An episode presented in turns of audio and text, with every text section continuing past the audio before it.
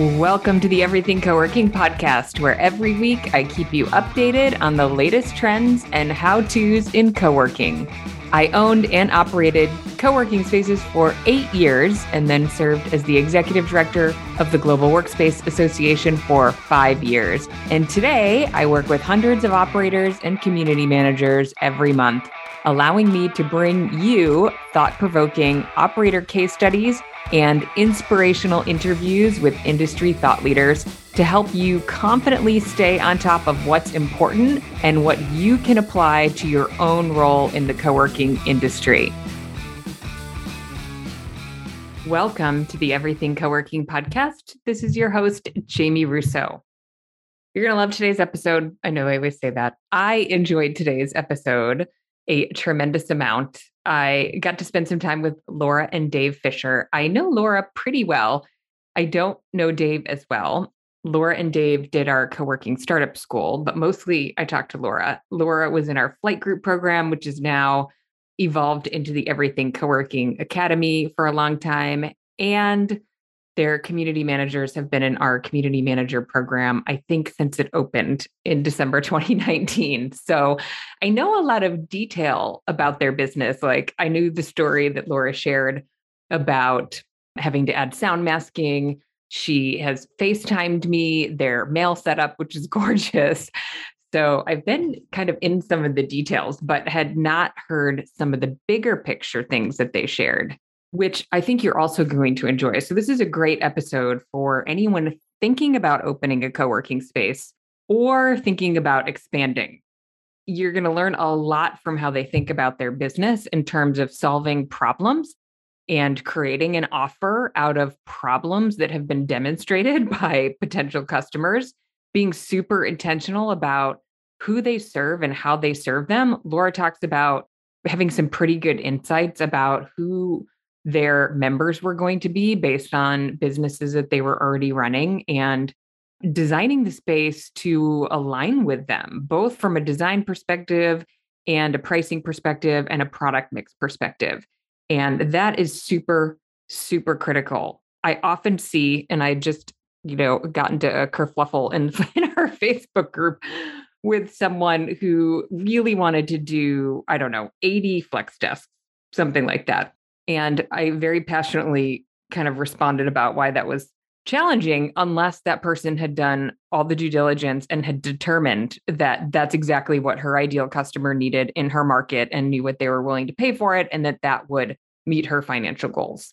So that's what Laura and Dave do. They're very intentional. They do a lot of homework around what they're trying to create and it's always aligned with the problem that they're solving for specific people who have proven that they need this. Sarah Travers said the same thing. I keep referring to the Sarah Travers podcast, which is actually live this week over on the Flex Uncensored podcast. So that is the new podcast that I launched with Giovanni Pallavicini. I should say that he launched and I'm his co-host. So he initiated it. So the interview with Sarah was just super interesting. And the promo clip I chose actually i was debating over promo clips. There were so many good ones to choose from her interview but one of them was i think i picked a different one. She said that you know they don't create any product that is not 100% validated by their customers. They're not going to waste their time or anybody else's time by putting things into the marketplace that they don't know that their members want which i thought it sounds obvious and so many people do it in the reverse. They make something and then try to sell it. So listen to Sarah's podcast episode when you're done with this one. You'll have to flip over and subscribe to the Flex Uncensored podcast. So, Dave and Laura give some really interesting insight about the things that they thought about in advance of starting their space. They also talk about a couple of trouble spots they had, which I think will be informative. And Dave is super inspiring around how he thinks about what's next for the business. They are just, you know, growing, expanding, he talks about how he frames their business as space as a service, but that it shows up in different forms. I think you're going to find that very interesting. So they do self storage and they do a number of things, but in the building where they're co working spaces, they do self storage and like office storage sort of on the first floor and then co-working space on the second floor they're now get doing 40,000 square feet of no sorry 50,000 square feet of co-warehousing 10,000 of which will be office and 40,000 of which will be co-warehousing in Houston. So I think some of you will be really interested in hearing about how they're going to approach that model. The other thing that I think is really interesting about Laura and Dave is they are a true like dynamic duo. For any of you that are Gino Wickman, Traction, EOS fans, Dave is just absolutely the visionary and Laura is the integrator. You can see that from how they the roles that they play and what they talk about. They will shared that pretty explicitly. They didn't use those terms, although I should have asked them if they if they use EOS or are familiar with it. But it's super interesting to kind of hear the dynamic between the two of them. So it works really well. They make a great team and you know they leverage that in terms of you know the vibe that they're creating in their businesses in terms of being family run so without further ado let's jump into our interview with laura and dave fisher. Welcome. We are diving right in here because i've already told laura and dave i don't know how we're going to do this in an hour and i want to respect their time. So i am super excited to have laura and david fisher with me on the podcast today. They own and operate many businesses, which we'll dive in today. The business that I got to know them through is Business E Suites in Sugar Land, Texas. They built the building from ground up. There's self storage on the first floor and a beautiful shared office space on the second floor. You can see it in Laura's background if you're on YouTube. You can see the logoed mug when David takes a drink of his coffee. Wait, David, it's three o'clock. Is that coffee? Yeah, it is coffee. it is three o'clock. But I can drink coffee uh, right before I go to bed. It's fine. And it doesn't. Okay. So is it doing anything for you now, or you just like doesn't work it's anymore? A habit. It's just a habit, and it and it's fully caffeinated. I don't waste my time with. Don't even do the decaf. Yeah. Okay. So first, I was trying to remember when we met. We have like one of those serendipitous interactions of meeting. We you met guys- when we went to the uh, in uh, Washington D.C. and we ended up sharing an Uber together. Yeah, because the Uber came to the hotel, and the Uber I think was like, "We're here for Dave," and I think I was with Abigail. Right. Right. and you all just piled in. Yes, and we were like, "Are you going to the same place? We just we're gonna get in with you." And Abigail is a bit of a force, and I think she was like, "You guys got to get into." So you didn't do the co-working startup school; you jumped into the flight group. No, we did right? the startup school. You did all of it. Okay. Yeah. Jamie, you were a big help in just giving us confidence that we could do it. You gave us a lot of insights. It was nice to be a part of a flight group. We were all kind of the same steps, obviously, yeah. but unfortunately, as soon as we all began, that's when COVID hit. And we were all struggling with, oh my, how are we going to open when no one wants to be here? So you've been a great support to us and our staff. Well, it's well, not just that they didn't want to be here; it's that they couldn't be here. Like yeah. the county shut down. Yeah, it was a hard. I know there were a lot of folks. I talked to somebody else today who opened in on March 15th in Madison, Wisconsin in 2020.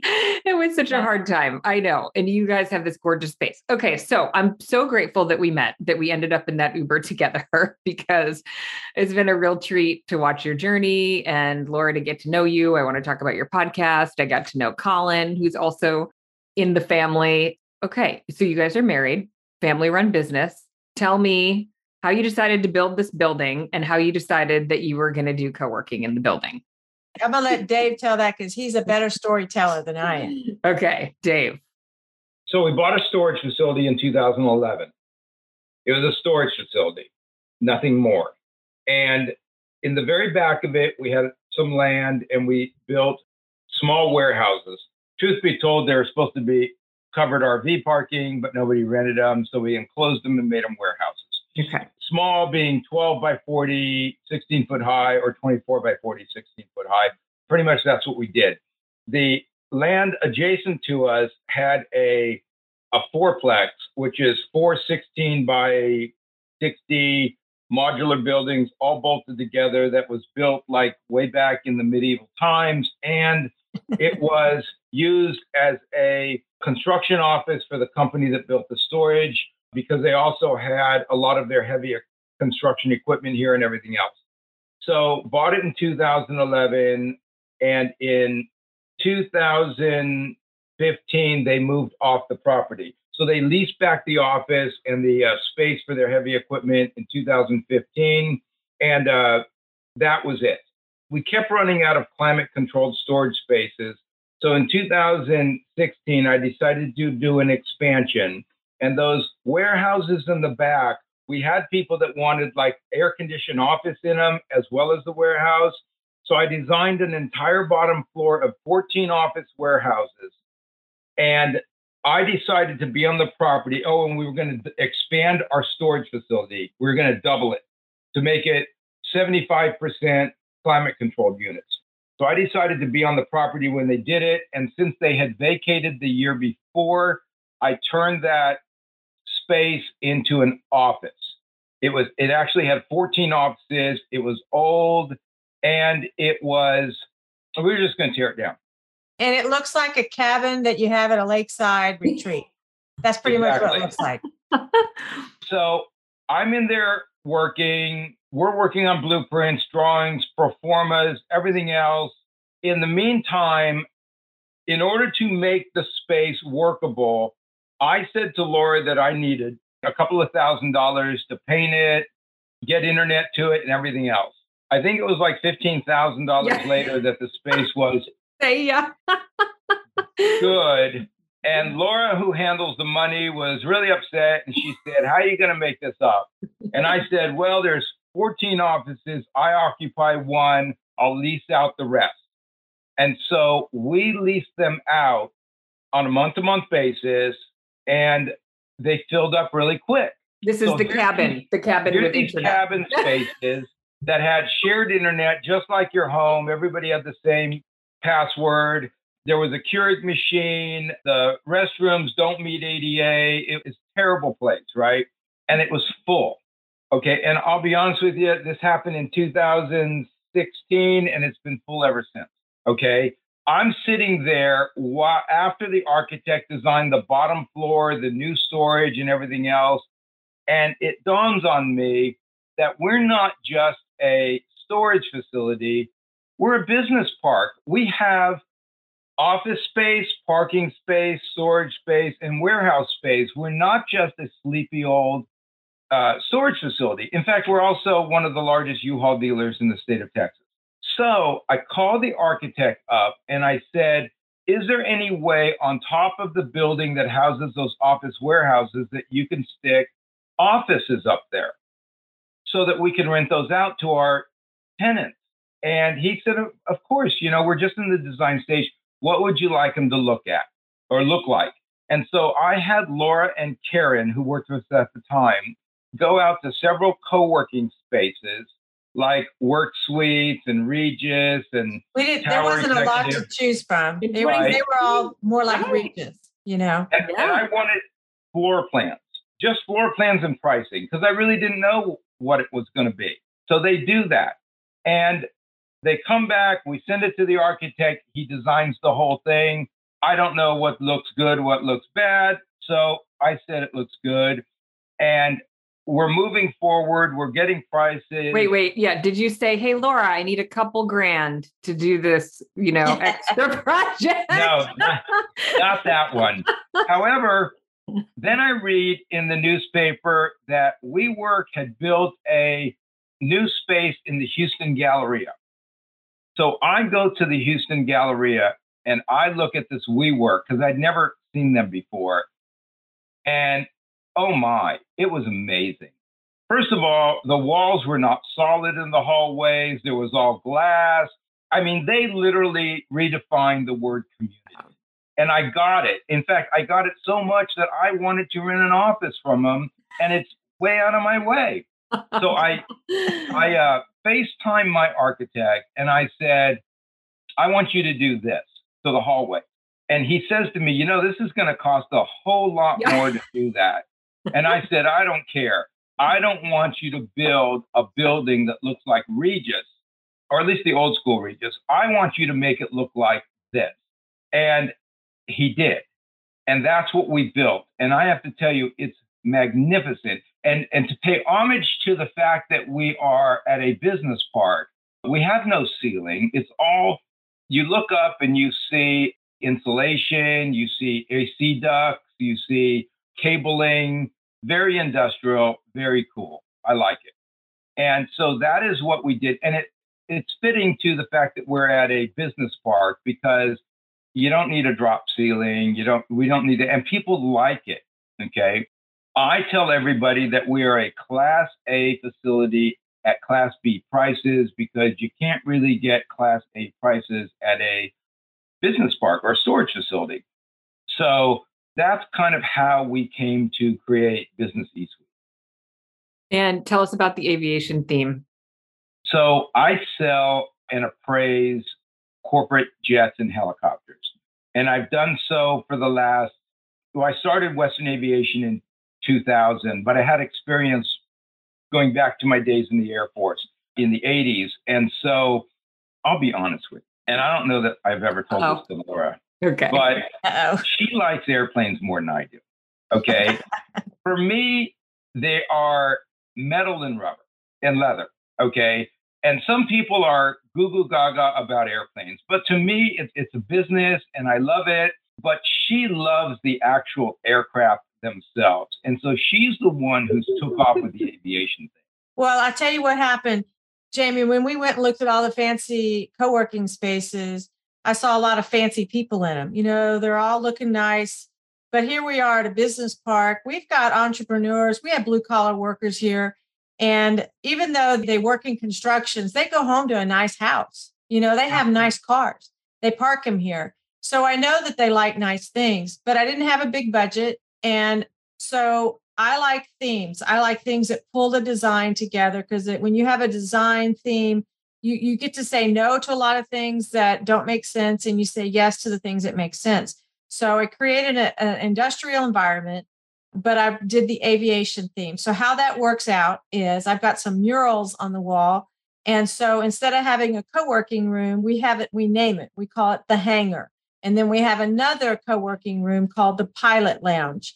And so in the hangar, I have, if you if you're looking at it on YouTube right now, you can see one of the murals I have in the background. It looks like you're inside a hangar.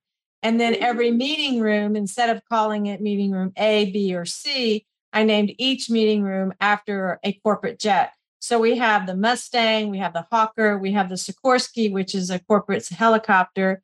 We have the Falcon, which if you ever ride in a Falcon, you feel like an executive, and it's the executive boardroom. Then we have the Gulfstream, which is a large aircraft, and we use that for our training room. And then we have the Piper and the Cessna, which are smaller meeting rooms. And mm-hmm. people really love it, you know. And I have a couple other murals in the building, and that's all I needed. I just needed a, a few large artwork installations and the clever naming in the building, and it just looks like wealth. It looks good. It, it's the kind of thing that an entrepreneur wants to feel like, yeah, I like beautiful things. But that doesn't mean I bought fancy chairs, they're plastic. You know, it doesn't matter. People, they feel good in here. And that's what that's what it was about.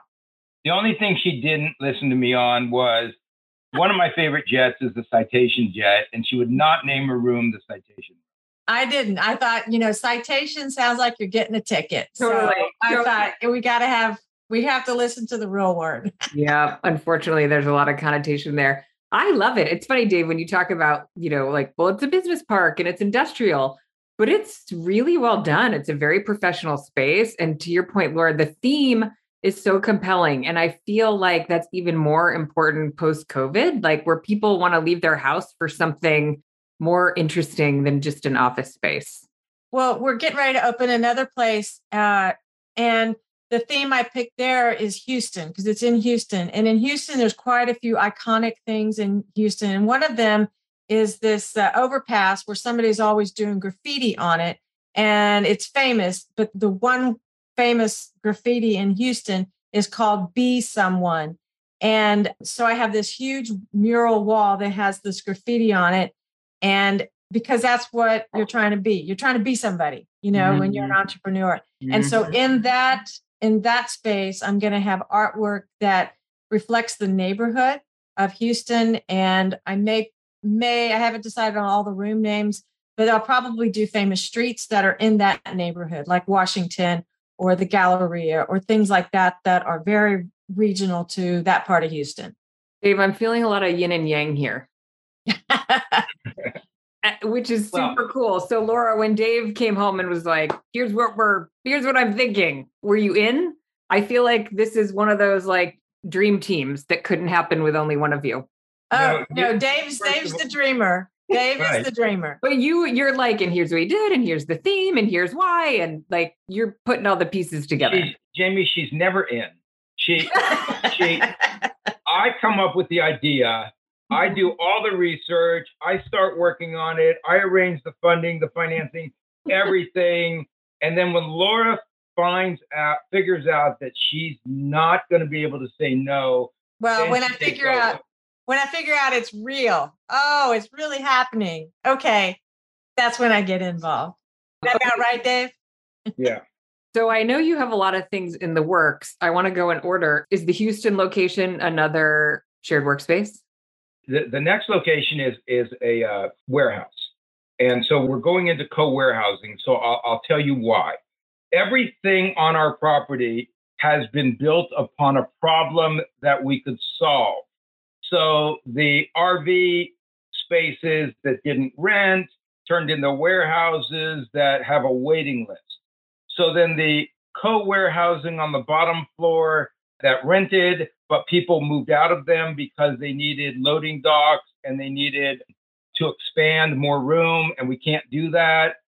It's not a problem that they move because literally our vacancy on our office warehouses downstairs is like a day or two. Okay. But you still want to know why they're leaving. Okay. Because you want to know. Dave's looking for the next business idea. exactly. and so you want to know if there's a problem to solve. And so they need loading dock. They need air conditioning and ability, air conditioning and things like that. And so it came across my mind that I needed to basically provide a warehouse where they could work within and have what they need. So I started to research it and I figured out that it already exists and it's called co-warehousing. So, which is great because instead of having to reinvent the or invent the wheel, I could just copy the successful people who do it. So we went to go look at Ready Spaces and CubeWorks and Saltbox and Loading Dock and all of these companies, and I tried to look at the best of breed. And so, so we did. And as a result of that, Kefi Spaces was born. And what does Kefi mean, Laura? It means passion, the spirit of passion and enthusiasm. Okay. It's a, so, it's a Greek word. It's yeah, a great all, word and a great name. See, thank goodness you got Laura involved. exactly.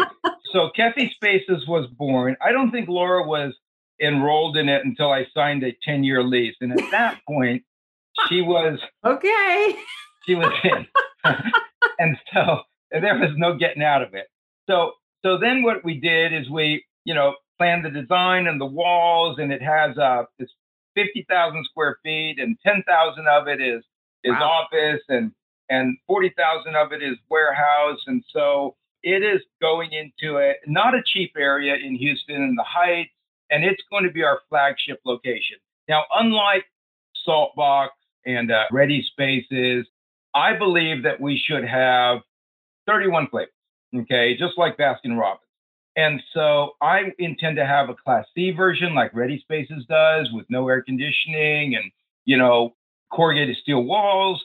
Loading dock has uh, chain link fence. Saltbox uses these really expensive high end panels. Uh, I'd say Saltbox is more of the class A of the industry. They're more like your Hyatt Regency. I always think of ourselves as more in the Marriott category, right? But I think that just like a hotel chain where they have many different brands and many different classes, we should do the same thing.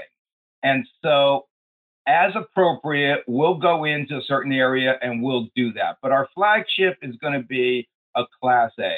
And I have to pay homage to Tyler over there at Saltbox. Him and his team have done a really, really good job. And so that's it. But when you look at Ready Spaces, which I think there is definitely a Class C or D product, they're still 100% occupied. And they're still getting a phenomenal rate per square foot based on what they're probably paying for rent. Well, I know what they're paying for rent, and they're really getting a great markup. Okay. And so for that matter, I wanted to be in each category.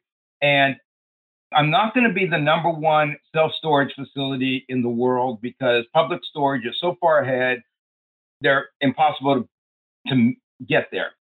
And when it comes to co working, you're not going to go out there and beat Regus with their 32 or 3,300 locations, or even uh, there are just so many different, like Industrious and WeWork and stuff. You know, I think it's good just to have an excellent product in many different categories. And then when it comes to co-working, if you look at a company like CubeWorks, they've got hundreds of locations already, phenomenal operation. So I think we just need to be really good at what we do and we do it man- manageably. So the purpose of co-warehousing is to address an issue where we have people that need to expand and we want to be their next step. Okay. And, and that's what we're going to do. So, well, the, can I interrupt for just a second? I know one thing that we've noticed because we have co working and storage, our customers are the ones that are growing out of their living room or growing out of their garage and they're selling a product or something, or they've hired a new employee where they've worked from home. And so that's been our experience that small business entrepreneur who's growing. And I think the Kefi spaces is going to be a little higher end. Where the location is, it's right in the center of Houston in the design center. So it'd also be good for logistics. And so that's one thing we look at is too, is where the location is. Right. So anyway, that's it. But you know, people say you're in too many things. Okay. Well, the fact of the matter is when it comes to our space business, we're in one business. We provide space as a service, okay? And that is the only thing that we do, be it warehouse space, parking space, office space, storage space, climate controlled, non climate. We even have walk in coolers and freezers that we lease out, okay? The fact of the matter is, we're just in the business of space. That's all we do. And it's space as a service. And as a result of that, I think that if people understand the business we're in, we really stay very true to providing one product, and that is space. Many different flavors, just like Baskin Robbins, but the bottom line is they're in the ice cream business and we're in the space business, regardless of how many flavors we have. Hey, I just wanted to jump in really quickly before we continue with our discussion if you're working on opening a co working space, I want to invite you to join me for my free masterclass three behind the scenes secrets to opening a co working space. If you're working on opening a co working space, I want to share the three decisions that I've seen successful operators make when they're creating their co working business. The masterclass is totally free. It's about an hour. It include some Q&A. If you'd like to join me, you can register at everythingcoworking.com forward slash masterclass. If you already have a co working space, I want to make sure you know about Community Manager University. Community Manager University is a training and development platform for community managers, and it can be for owner operators. It has content, training, resources, templates from day one to general manager. The platform includes many courses that cover the major buckets of the community manager role from community management, operations, sales and marketing, finance, and leadership. The content is laid out in a graduated learning path so the community manager can identify what content is most relevant to them depending on their experience and kind of jump in from there. We provide a live brand new training every single month for the community manager group. We also host a live Q&A call every single month so that the community managers can work through any challenges that they're having or opportunities, get ideas from other community managers, build their own peer network. We also have a private Slack group for the group. So if you're interested in learning more, you can go to everythingcoworking.com forward slash community manager. It's a super interesting perspective and it makes a ton of sense to me. You're solving slightly different problems with different types of space talk to me about so you you built the the current location which is self storage on the bottom and the office warehousing and then shared workspace on the top you built that and own it but you just signed a lease for 50,000 feet maybe an expensive lease. You Right. you believe in the model to take that risk on signing a lease. I don't believe in that. I want to own the real estate. I do have the option to buy the real estate. I may exercise that option at some point in the future. I would not go into a lease where I didn't have the option to purchase the real estate because I always feel that I want the dirt. Okay. But in this particular case, at that particular location, it was the best way to go was to lease it with the option to purchase. In this particular case, we have nine acres. It's it's ours. Building the co-working, and eventually on this property, we'll we'll also build co-warehousing. I'm already working on that. Right next door, I have an acre and a half sitting literally right out my window that is going to become a, a warehouse. The fact is, you know, I got to lease it. I mean, I got to build it because it's not like I'm going to lease the land next to me. I already own the land next to me. Yep. So in that regard, it, it made sense to build it. Would I build it again? Absolutely. I think building it's great, but I got to tell you, there's so many challenges to building it and, and uh, getting the bank loans. You know, when I built this place, I actually went to 25 different lenders over a period of two years, kept getting rejected and rejected and rejected until I finally understood the source of their rejection. And then when I understood it, then I was able to tackle the problem, but I couldn't figure, they just said no and they would never tell you why. 25 lenders later, I finally got an answer. And then uh, my 26th lender financed. That's tenacity. I That's what it takes. I was like, that's why I know, Dave. I well, we could do a separate episode on yeah your business life. Super interested in all the things that you've done, but it's also a great reminder, right? I hear that a lot. People getting turned down from lenders or investors, or you, you know, if you believed in it and you just knew you had to figure out how to to get the right person on the other side, or to tell the story the right way. I'm guessing, or to show the numbers the right way. So just to back up because I realized we didn't talk about this. Laura, can you just run through what does the space look like in terms of square feet? You know, what's, you know, product mix? You kind of talked a little bit about your end user, which I love because, Here at, you know, here at Business E Suites, yeah, we're about 15,000 square feet, uh, second story of a two story building. We have like more office space, private office space, which did turn out good during the COVID. I remember you saying this might be a good mix for you, and it was. We have about 40 private offices and two large open areas and six meeting room spaces. And then our product mix, we sell probably you I know one of the things you you may ask me is what was one of our surprises is we have grown our virtual office or virtual mail product line. We do virtual mail for $18.99 a month. And I look at each one of those as an ongoing hot lead because when they come in, they're getting their mail, they're seeing we're friendly, and I treat them all like little baby little companies, and they're going to grow one day and they're going to need space from us. And so we've grown from like 10 when we opened the building to now we have over 200 of those. And then our virtual office is I knew I didn't want to give away my Google My Business listing, the value of that. So we packaged that.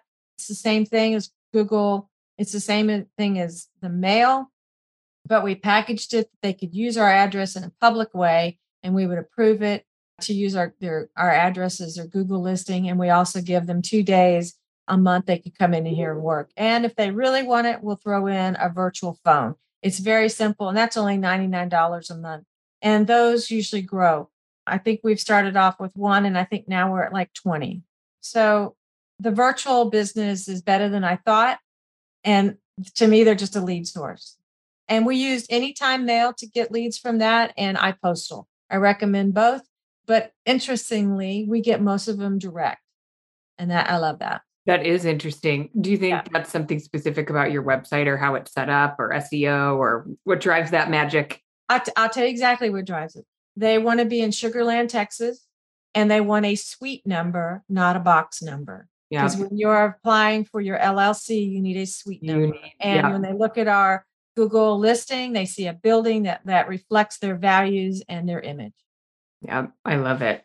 Okay, so speaking of, you talked about how you nurture those leads and all the things you do when they come in and friendly staff. You have 31 five star Google reviews. What drives that? Oh, caring. We really care about them. They come in, how you doing? How's business? What's going on? Hey, we haven't seen you in a while. What's going on? It's just being friendly and uh, genuinely caring.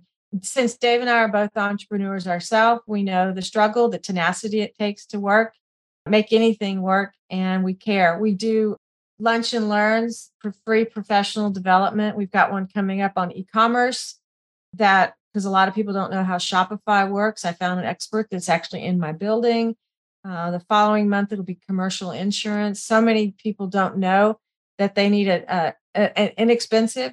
It's called a general liability policy. It can be very inexpensive based on your business, and try to let people know. We have so many baby entrepreneurs.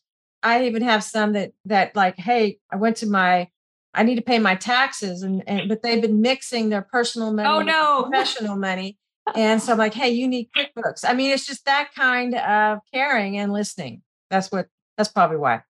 So I think one of the reviews mentioned a family business, and Colin used to work on the team. Do your members generally know that it's a family-owned and operated business? Do you talk Absolutely. about? We're proud of it. Okay. Because a lot of entrepreneurs, they are family businesses, so we're very proud of it. So they relate to it. Yeah. yeah, I love it. Okay, tell me some of the what's a hard lesson that you learned besides opening during COVID? Dave, you got that? well, there's so many hard lessons.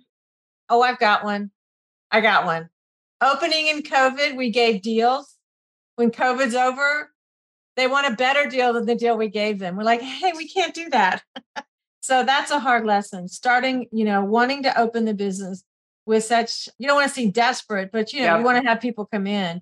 I think Dave, wouldn't you agree? That's probably been our hardest lesson is getting somebody in on a discount and then them setting the expectation to stay at that discount level is so hard to get them to stay at the new improved real life price that it takes to run a business. Right. Well, here's the other thing.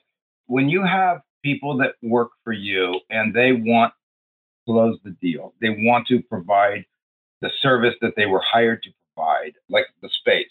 You have to educate your staff on how not to negotiate. Okay. So people always think that dropping their price is a uh, successful negotiation tactic. And I think knowledge is power, understanding your competition, understanding what they offer. And a lot of times especially where we are in Sugar Land, which is one of the my most diverse communities in America. You've got a lot of Pakistanis, Indians, uh, Asians, and let me tell you, this group of population learn how to negotiate. In, okay, and so when they want, you know, they want a deal. I mean, if you offered it to them for free, they'd want a deal on top of that. And so what I've educated our staff to do, and we didn't start off doing that, was to understand the competition, to quote our price, to feel comfortable with our price, our rate. And if they say that they want to shop around, share with them where they should go look. Okay. Help them so out. If you want to shop around, yeah. go here, here, and here. And this is what you'll expect. And uh, these are what their rates are. And let them go. They don't go far, by the way. They don't go far because either number one, they've already shopped and they already know what you're saying is true or number two, they, they know it's true because you're letting them walk out the door. Psychologically, if somebody is allowed to walk out the door, it's because you pretty much hit the bottom and that's it. So I don't negotiate at all. And to educate my staff on not negotiating, I shouldn't say I never negotiate, but I rarely negotiate. What I do is I basically share with them that they should feel strong about their product by learning more about the competition. Okay. And, and by their education, even when we have our community manager and Laura and them go to the competition and look at it, and then they come back and they really, wow, our facility is so much nicer. And this is, and then I say, and so now you know why they're cheaper. Okay. Yeah. And I tell them it's okay to be a Motel 6 because Motel 6 does very well. And it's okay to be a Hyatt Regency because Hyatt Regency does very well. But the Motel 6 people and the Hyatt Regency people are a different tenant. They don't, Motel 6 people don't go to the Hyatt Regency. And if the Hyatt Regency dropped their price to a Motel 6 price, wouldn't that be a disaster? I said, we like to stay in the Marriott Hilton type, okay? And so if people are looking for something that like a Motel 6, send them to Motel 6. Send them to our competition that you know fits their budget because they're not our class of, of a tenant anyway. And I've talked to other buildings that are doing co-working in a small way and really cheap. And the biggest thing I hear from the building managers is these tenants that we have here are disaster. Okay. And so that's what I hear. So in that particular case, and I say to these managers, if you changed your space and upped your pricing, you'd bring in the class of tenant that you deserve. So we don't negotiate. Rarely do we negotiate. The only time I ever, ever, ever negotiate is if I have an existing tenant and they're adding on a space. I may give them a little break, or a lot of times, like I did today, a guy's uh, two year agreement, got a year and a half left in it, wants to add an office. I made it coterminous so that, you know, at the end of yeah. two years, everything expires together. Uh, so, you know, as opposed to piece by piece. And so, other than that, that's uh, so I give them a two-year rate for a year and a half term. That's that's the that's about it. I feel good about our pricing. We do the same for storage. If they want cheap, cheap, cheap, you know, we we know places that are cheap, but you're not going to get the quality that we provide. So I went to a class one time, and they talked about for real estate when I owned a bunch of rent houses, and they pe- talked about you want to have the best product for the best price. So that's the strategy. As long as you're not in a pandemic, to Laura's point. Well, you know, when we opened in the pandemic, you know, we wanted to get people in, we offered a promotion, and where yeah. we learned that lesson is at the end of it, they were like, you can't raise my rate by a hundred or two hundred dollars a month. You know, even though you gave me fifty percent off to get in here for a six month or year term, now that it's over, so they couldn't afford it in the first place. In the first place, maybe yeah. they couldn't and when I say they can't afford it, it doesn't mean they don't have the money. It means they haven't budgeted that money. And if that's the particular case, they need to go somewhere that fits their. And so the biggest lesson that we have and we teach our staff is you got to feel good about your product. You really got to feel good about your price. And then you got to stick to it. I think a lot of folks that dealt with COVID can relate to exactly the challenge that you're having. Yeah you ad- adjust the price. It wasn't in the budget. It's not in the budget, but you're great. You're probably grateful for that revenue while you had it. Yeah. Laura, I'm curious. You opened a podcast studio, yes, um, and branded it. How is that going? And you started your own podcast. How is the podcast studio doing? Because folks ask about that all the time, and then I want to hear a little bit about the why behind your podcast. Well, we opened a podcast studio because other people were doing it. We weren't certain that we would uh, make any revenue off of it. And I will tell you now, we have not made any significant revenue. We do package it with a co working, we call it the executive co working plan, and we will give them a certain amount of hours in the podcast studio. And I have like three customers that do that. But I would say no, it has not generated revenue. The reason why I branded it and gave it its own name is because I wanted to single it out and market it. So hopefully I could get some revenue from yeah. it. So it hasn't occurred yet. It, it doesn't mean I'm going to close it down because it is one of those things like a gym membership. When you go in there, you go, oh, that's nice. I'd like to do that one day. I have a lot of people that say I want to be, I want to do that, and they haven't done it yet. Aspirational podcasters yeah. that are glad it's there when they exactly. and so one of the things I noticed even in our sales process that nobody actually knew how to use it. We did get a really nice system. It's a RODECaster. It's very easy. All you do is push the button and, and you go. So I thought, well, I need to learn it. So when I learned it, I found out that I actually sounded pretty good and I would interview people and I I don't like talking about myself. I'd rather interview somebody else. It was kind of a natural. And I thought, well, I have the perfect audience here and I have the perfect I can get guests here all the time because I wanted to focus on small business. So I call it Small Business Insights. I do it weekly and I ask people to come on to give just general, just how'd you get started? Why'd you get started? What are you, how's it going for you? How do you make money? And got any tips for my listeners? And keeping it very focused on small business insights has, I think, it's been very successful. I'm using it I'm using the podcast in my local network, local community to network and branch out. So when I have people come here to record, they get to see the facility.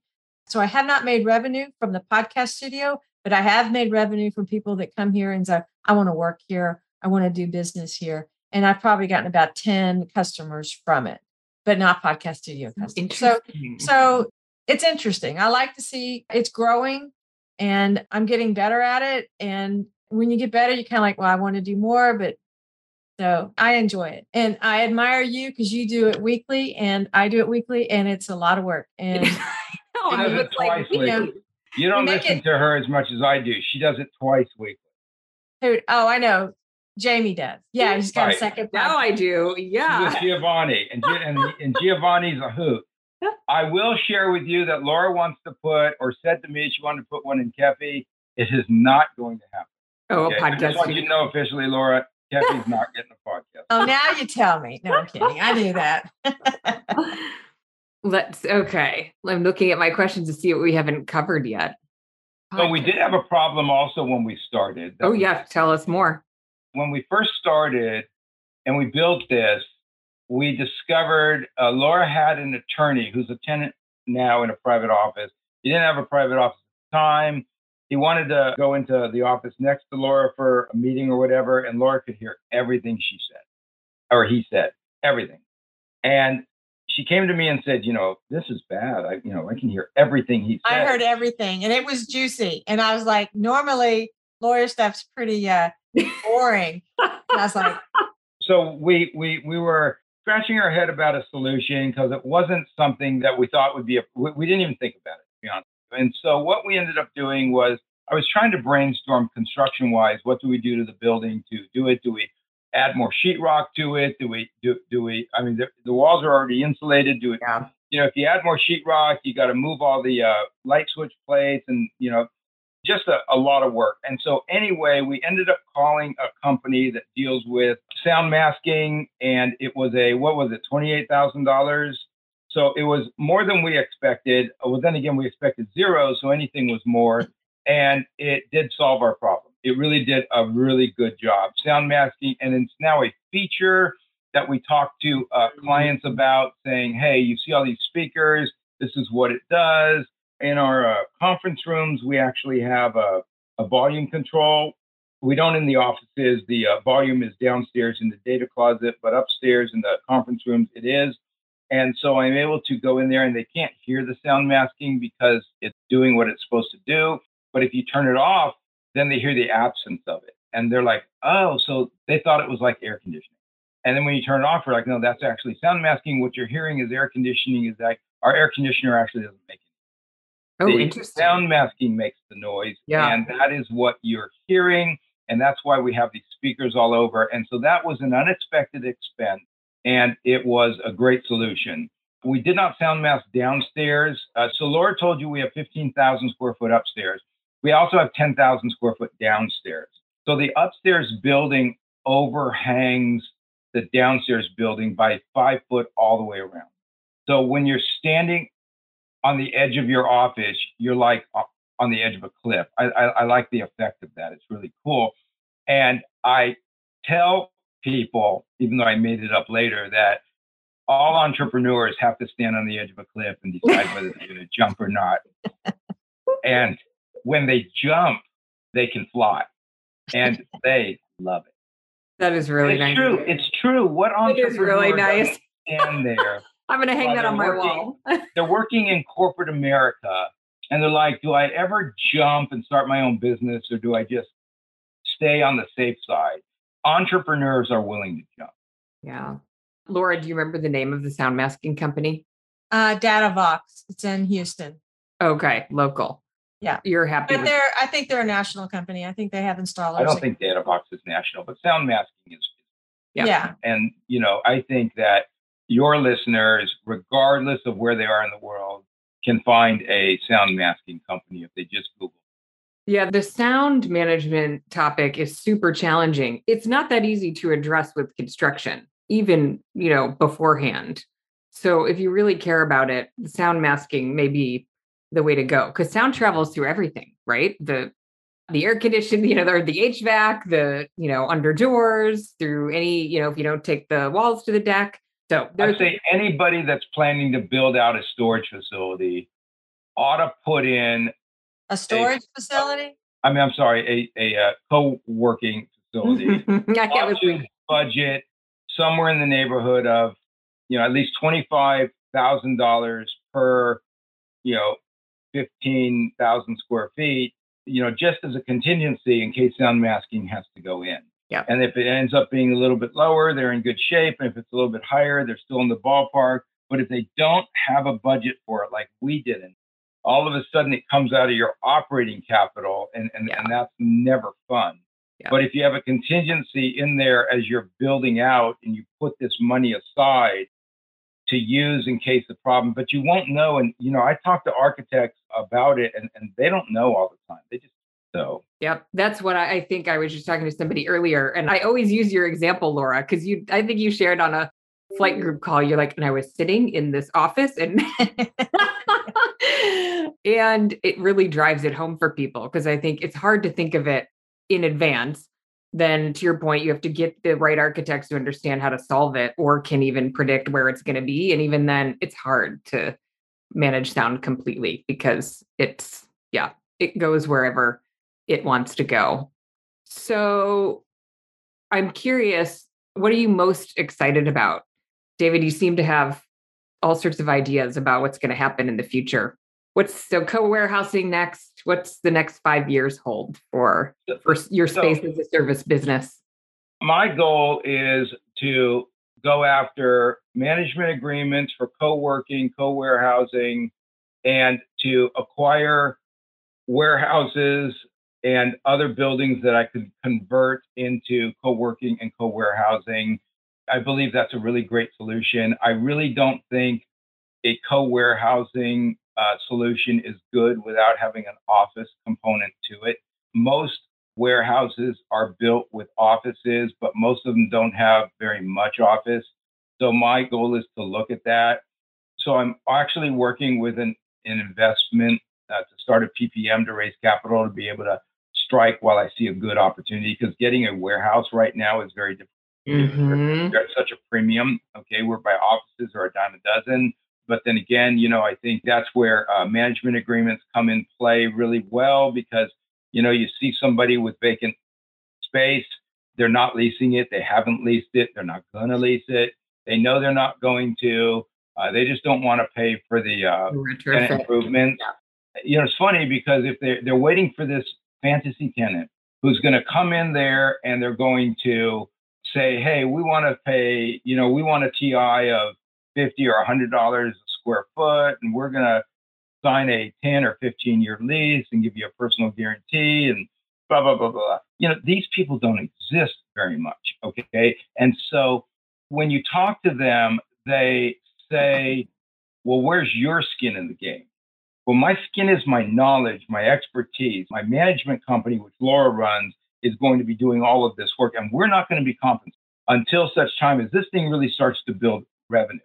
And that's our skin in the game. And if they don't like it, there's more fish in the sea. I really feel that. So anybody who's looking at management agreements, and I did go, uh, I did attend the management agreement uh, cohort that that you did, and I loved it. And I, I love uh, Mike Abrams. It's fantastic. I talk to him every once in a while. The fact is, if companies can't get their hands head around management agreements, they're going to fit in two categories. A, they're just going to have vacant space. They're going to end up selling their buildings at distressed prices because their NOI, their value of their building is based on a multiple of the NOI. The NOI isn't going to go up when they have their third floor of their building completely vacant because if they're going to skimp out on that, they're going to skimp out on other things.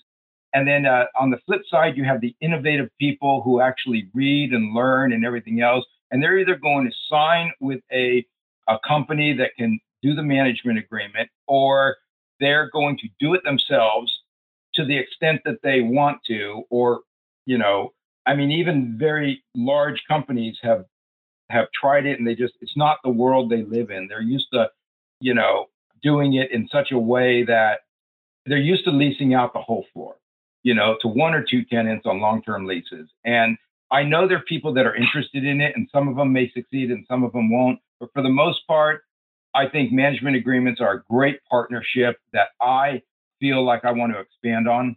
The co warehousing also, but I don't think I'm going to really ma- do management agreements on warehouses because literally those things are, you know, warehouses. You you build it, you lease it. It's it's a uh, it's like offices in the boom yeah. days. No, no okay? incentive for the landlord to to do exactly. something creative. yeah. And those people that don't want to saw uh, tenant improvements, but they're willing to give a, a another company the same money to build out space. It doesn't make any sense to me. And I tell them this because you can generate a significantly amount uh, more revenue with a management agreement in your pocket by paying the same amount of tenant improvement versus uh, plus you have the diversification of uh, multiple tenants occupying the space as opposed to an anchor tenant. And when they leave, you you end up with the whole thing again. You've got to lease the space out. You've got to pay for tenant improvements and everything else. Whereby the reason mini storage is such a popular investment is because you're never going to see 10% of your tenants move out at the same time. Right. You have churn, you know? but it's not 10%. Yeah. Absolutely. It's not going to happen. And that's what is so promising about co-working versus you know the standard leasing out the office and they know it. Some of them will come around to it. Some of them won't. Those that don't will end up flipping their building into stress sales and and that's the way life goes. And maybe you'll pick up a couple of bargains. Well i'm not going to buy office space. Okay awesome. Laura what are you most excited about over the next few years? Gee growing the business. I'm curious to see where my podcast goes. I'm looking forward to that growing because that'll allow me to meet more people and use the podcast to influence and educate small businesses because they're thirsty. I mean, most of the podcasts are for big businesses and, and you know, like I I just think there's a lot of a lot of potential there. The guy I have some a lady that in my church that listens to it and she has a a little oil change place. She goes, "I love your show." I get tips from it all the time. And, you know, it, that's the market. And we know that America is built on small business. Yeah. So I'm looking forward to see how that goes. You're a different way for you to make an impact outside of just your space. And who knows, maybe one day I'll make money doing the podcast. That's the goal. all right. Laura has her own business plans here outside of what Dave dreams up. Thank you guys for taking the time to do this. Like I said, I could go on for hours and ask you all sorts of questions. You run a great business and you're also thinking big about what's next and thinking creatively. Dave, I love your the way you frame the, the space as a service. And obviously you're doing the service side of it well as well with your 31 five-star Google reviews. So I look forward to continuing to watch your journey. And we have to have you back on when the co-warehousing space is open and you have some things to share about that. Thank you. Thanks, Jamie. We're big fans of yours. Thank you for letting us be on your show and keep it up. You're doing great work. You're helping the community. Thanks, guys. We'll talk to you soon. All right. Bye. Thank you for listening to today's episode. If you like what you heard, tell a friend, hit that subscribe button, and leave us a rating and review. It makes a huge difference in helping others like you find us. If you'd like to learn more about our education and coaching programs, head over to everythingcoworking.com. We'll see you next week.